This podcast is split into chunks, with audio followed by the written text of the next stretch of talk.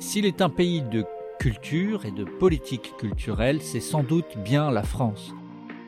Mais comment évoluent les pratiques culturelles des Français eux-mêmes? Dans ce troisième épisode dédié à la culture, Laurent Bell revient non seulement sur l'évolution du rapport entre les Français et la culture, mais aussi sur les initiatives qu'il a lui-même portées au fil de sa carrière. Cet épisode a été animé par Céline Dagnon, consultante indépendante en politique culturelle. Bienvenue dans la Grande Conversation, 2022.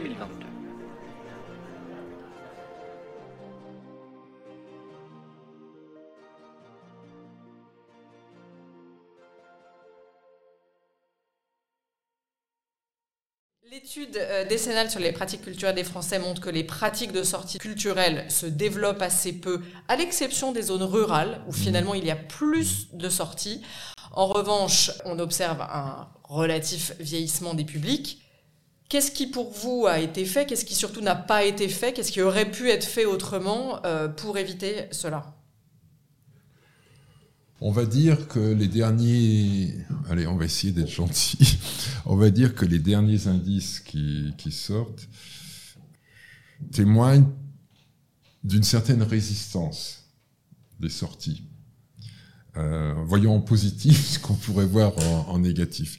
Et la résistance est quand même significative au regard du développement euh, très très important du numérique qui lui, soit il est pris à, titre éducatif et il peut rassembler, il peut avoir une dimension collective, mais il a plutôt tendance à individualiser la relation. Et quand euh, moi-même je parle du métaverse et du futur, il faudra faire également attention au mode d'utilisation qui pourrait impacter, euh, bon, en tout cas, ne faut pas non plus surestimer ces inquiétudes par rapport au numérique, parce que c'est ce qui a expliqué que le monde du spectacle euh, prenne autant de retard, euh, parce qu'il s'abritait toujours derrière le fait, oui, mais euh, la captation n'est que la poride du vrai spectacle, et puis ça va, les gens ne viendront plus voir mon spectacle, puisqu'ils vont le voir chez eux, ce qui ce qui n'est pas du tout, euh, du, tout prouvé. On s'est rendu compte pendant le confinement qu'en réalité, on avait probablement besoin des deux euh, et que rien ne remplacerait jamais le, spectacle Exactement.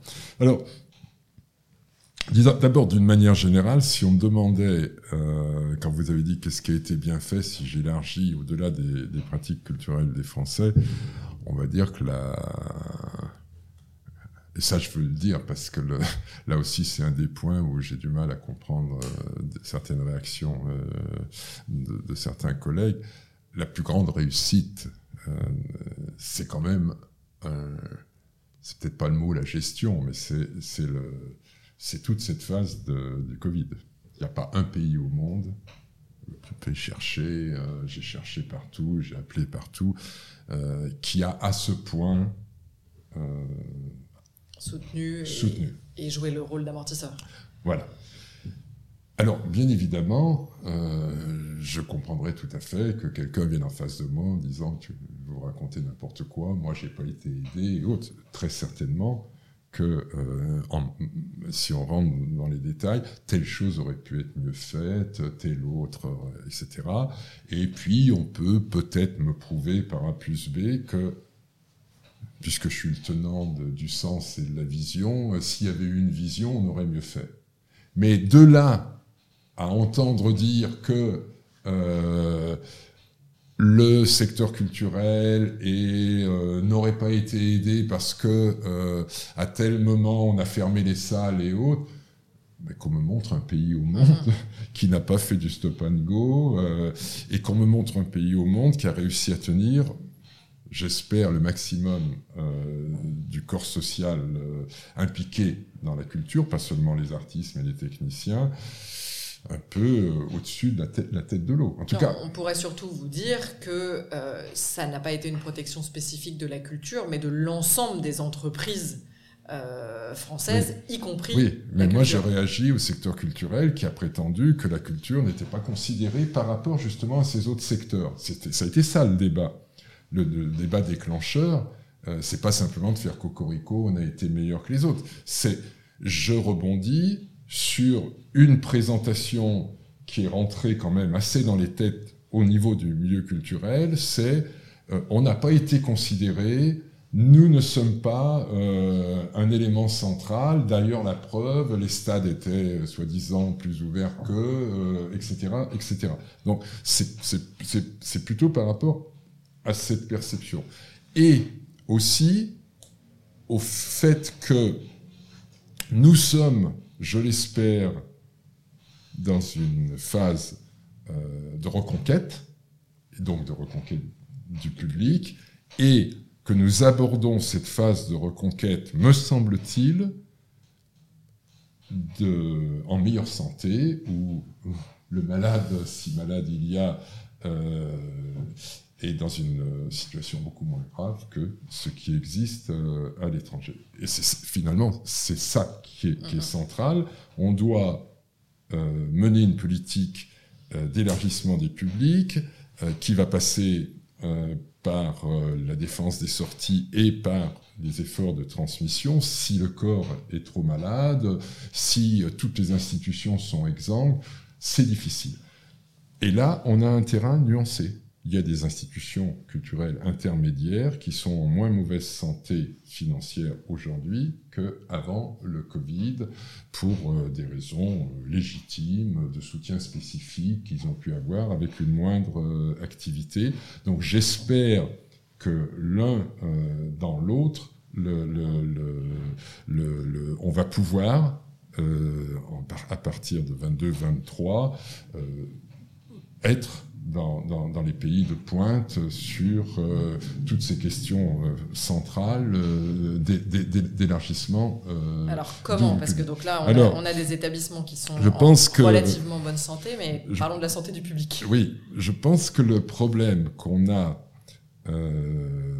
c'est le problème de l'écart qu'il y a entre le tissu institutionnel organisé, c'est-à-dire subventionné, soit local soit un mixte local et État soit purement État pour les établissements publics, et euh, ses usages, ses pratiques euh, et sa rénovation de son modèle artistico-éducatif euh, qui est en retrait par rapport aux, attentes, aux besoins du public, à savoir, et ça c'est constaté, que une grande partie euh, du public ne se reconnaît pas euh, dans un certain nombre de lieux, ne serait-ce qu'au niveau de son accueil, et ne serait-ce que également au niveau de euh, son modèle trop fermé, qui peut être de très grande qualité, mais à l'intérieur duquel il n'y a pas assez de transversalité,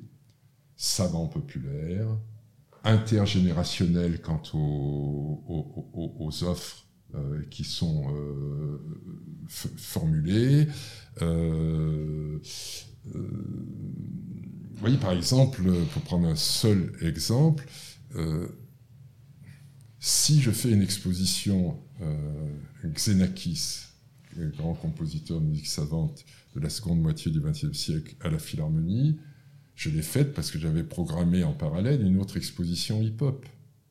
Et j'ai pas fait hip-hop aussi comme ça, euh, mais c'est parce que je pense que dans cette dualité. Oh, Est-ce que vous pensez que les personnes qui vont à l'une des expositions vont également à l'autre des expositions? Et pour moi, ça n'est pas le sujet. Je pense que les personnes qui vont à l'une des expositions comprennent et appréhendent le cadre général et adhèrent globalement à ce cadre et se sentent dans un cadre naturel. Après, il se passe ce qui se passe. Ça dépend des efforts de transmission qui sont faits à l'intérieur, euh, etc.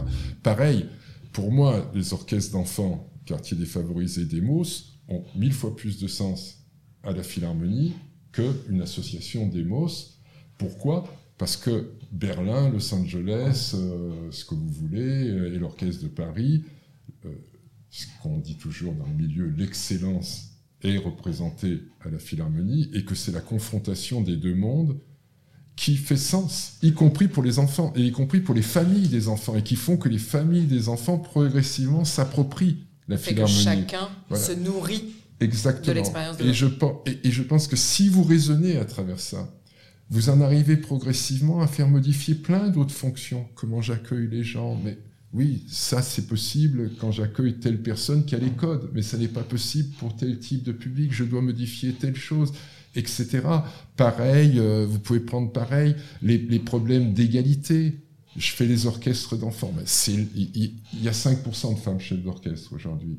Je fais des orchestres d'enfants. C'est là où je vais impulser 40% et si je peux 50% de femmes chefs d'orchestre. Je sais très bien que demain matin, je n'en mettrai pas 50% à l'orchestre de Paris et que ce serait euh, possible, mais peut-être dans 10 ans, dans 15 ans, et que si je fais pas cet effort de progression, bon. Mais si j'ai que l'orchestre de Paris, je donne la vision d'un monde replié sur lui-même. S'il y a une différence entre deux modèles de départ classiques, l'opéra, le concert, le concert, au départ, je compare l'Opéra de Paris et la Philharmonie de Paris, le concert, au départ, il peut être jugé dans la perception euh, collective encore plus élitaire que l'opéra, parce que c'est encore plus abstrait, il n'y a même pas le support de l'image. Bon.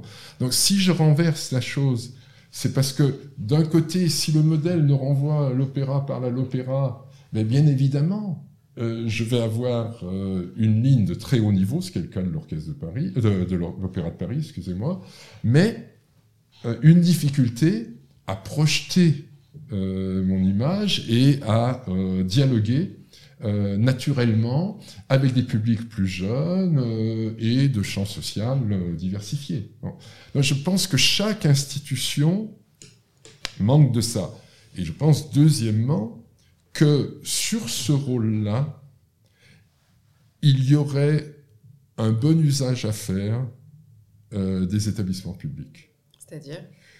Je pense que il y a eu des esquisses qui valent ce qu'elles valent. Le, Centre Pompidou a fait un modèle à Metz, euh, le Louvre a fait un modèle à Lens, le, des euh, pas la Cité des le, Parc de la Villette a fait des, folies.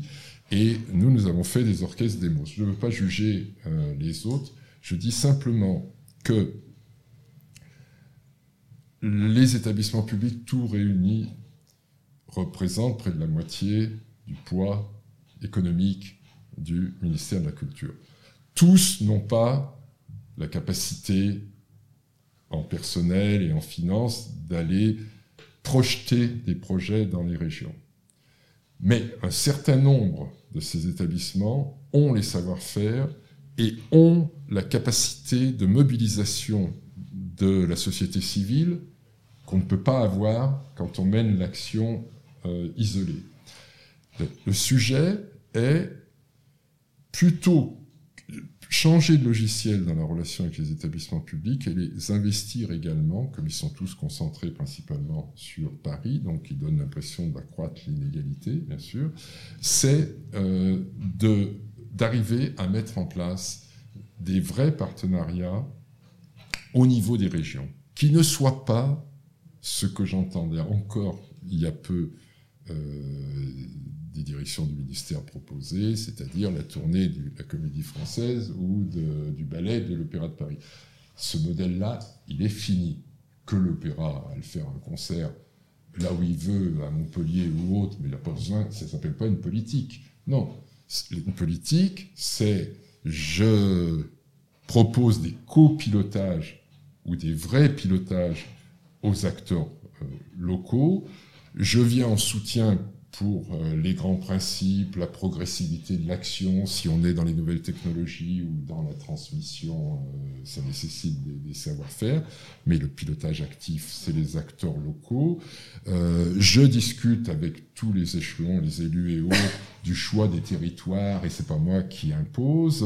Enfin, je suis persuadé que si le ministère a un espace de dialogue qui lui permettrait en même temps de réaffirmer son primat, il se situe dans euh, la capacité non pas d'arriver uniquement avec de l'argent parce qu'il n'y arrivera pas, mais de projeter les établissements publics, mais de manière radical, très, volontaire. Avec quelle articulation avec euh, un certain nombre d'établissements ou d'associations qui font ce travail-là euh, dans les territoires, certaines avec euh, succès et exigence, Euh, on, a pu vous reprocher d'aller capter euh, des financements dans les collectivités aux dépens d'associations qui avaient mis peut-être plus de temps et qui avaient plus de difficultés politiques euh, que vous, qui pour autant faisaient un travail pour certaines remarquables. Je vais faire un petit détour. Quand j'ai fondé la Philharmonie avec un budget de construction important, j'ai subi la critique que vous énoncez à peu près une fois par semaine, si ce n'est pas une fois par jour. Oui, on aurait pu faire 10 salles, oui, on aurait pu, euh, avec cet argent. Là, je parlais plus particulièrement des orchestres d'Emos. Oui, mais non, mais je fais le transfert parce que quoi que vous fassiez, cette question euh, vous revient au moment. Vous pouvez euh, mm. faire le projet le plus ouvert du monde. En fait, le, je ne dis pas que Demos est exemplaire, mais je dis que ce que doit faire Demos, il a pu faire des erreurs au départ sur le terrain que vous dites du dialogue. Et... Demos n'a de sens que si le projet en, région est porté par des acteurs qui vont trouver dans Demos la possibilité de faire avec eux ce qu'ils ne peuvent pas faire. Et deuxièmement, s'agissant de transmission, et ça, c'est l'une des grandes variantes entre le point d'arrivée de Demos aujourd'hui et le point de départ de Demos où je n'avais pas euh, anticipé tout à fait cette question. La moitié des enfants doit rentrer dans les conservatoires euh, après euh, trois ans. Ce qui veut dire que la méthodologie expérimentale consiste à dire ce sont des associations de régions ou des orchestres de région qui pilotent des MOS, parfois des conservatoires, à Marseille, avec le nouveau maire de Marseille, et avec le directeur du conservatoire euh, régional, rayonnement régional, Demos est directement porté par le conservatoire. Mais simplement, comme les enfants ne vont pas, ces enfants-là ne vont pas au conservatoire directement, ce SAS de hmm. trois ans où on inverse les méthodes. La méthode Demos avec, pilotée par d'autres. Si on a commis des erreurs c'est-à-dire qu'on n'a pas fait ça et qu'on s'est substitué à des acteurs qui, qui, menaient une action exemplaire sur le terrain, c'est une grave erreur qui doit être dénoncée.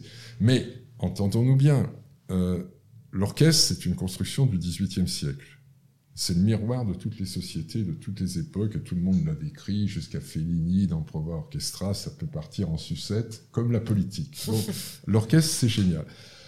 On connaît qu'une seule méthode de, faire travailler le musicien classique, c'est le one-to-one avec le professeur, c'est la méthode historique du conservatoire et qui passe par le primat du solfège. Cette méthode-là bloque sur l'élargissement euh, de l'accès des enfants, puisque moins vous êtes dans un milieu favorisé, plus vous allez avoir du mal à rentrer dans ce dispositif.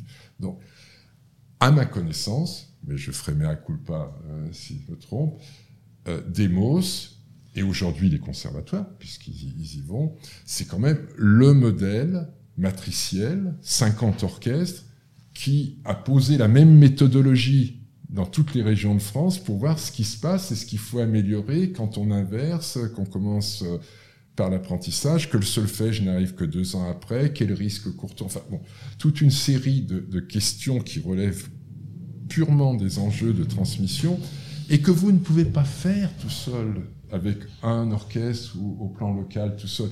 Et une fois que le débat s'est dépassionné, tous les conservatoires disent oui, oui, on va le faire ensemble.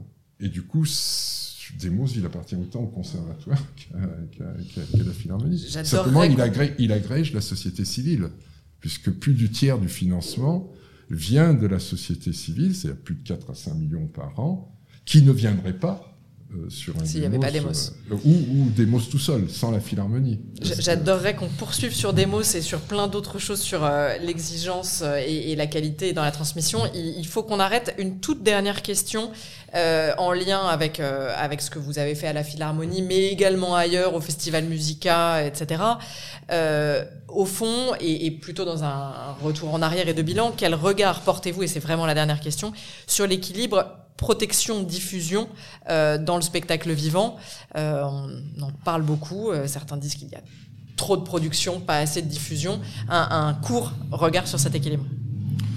Oui, sur ce qu'il faudrait je, faire. Je, je, pense que le, le effectivement l'atomisation des moyens, le, un milieu culturel de plus en plus diffracté, euh, ayant de plus en plus de mal à accepter les grands collectifs, donc euh, désirant euh, créer des multitudes de, petits groupes. Ça un côté favorable pour l'émergence, ça peut donner l'impression d'une certaine effervescence, mais à un moment, ça pose la question comment euh, qu'est-ce que tout ça produit en termes de qualité et euh, où va tout ça? Et euh, cette question-là, Bernard Latarget l'a posée déjà quand il y a eu la crise de l'intermittence au, début du, XXIe siècle et était déjà arrivé à la conclusion que la France souffrait énormément d'un manque de diffusion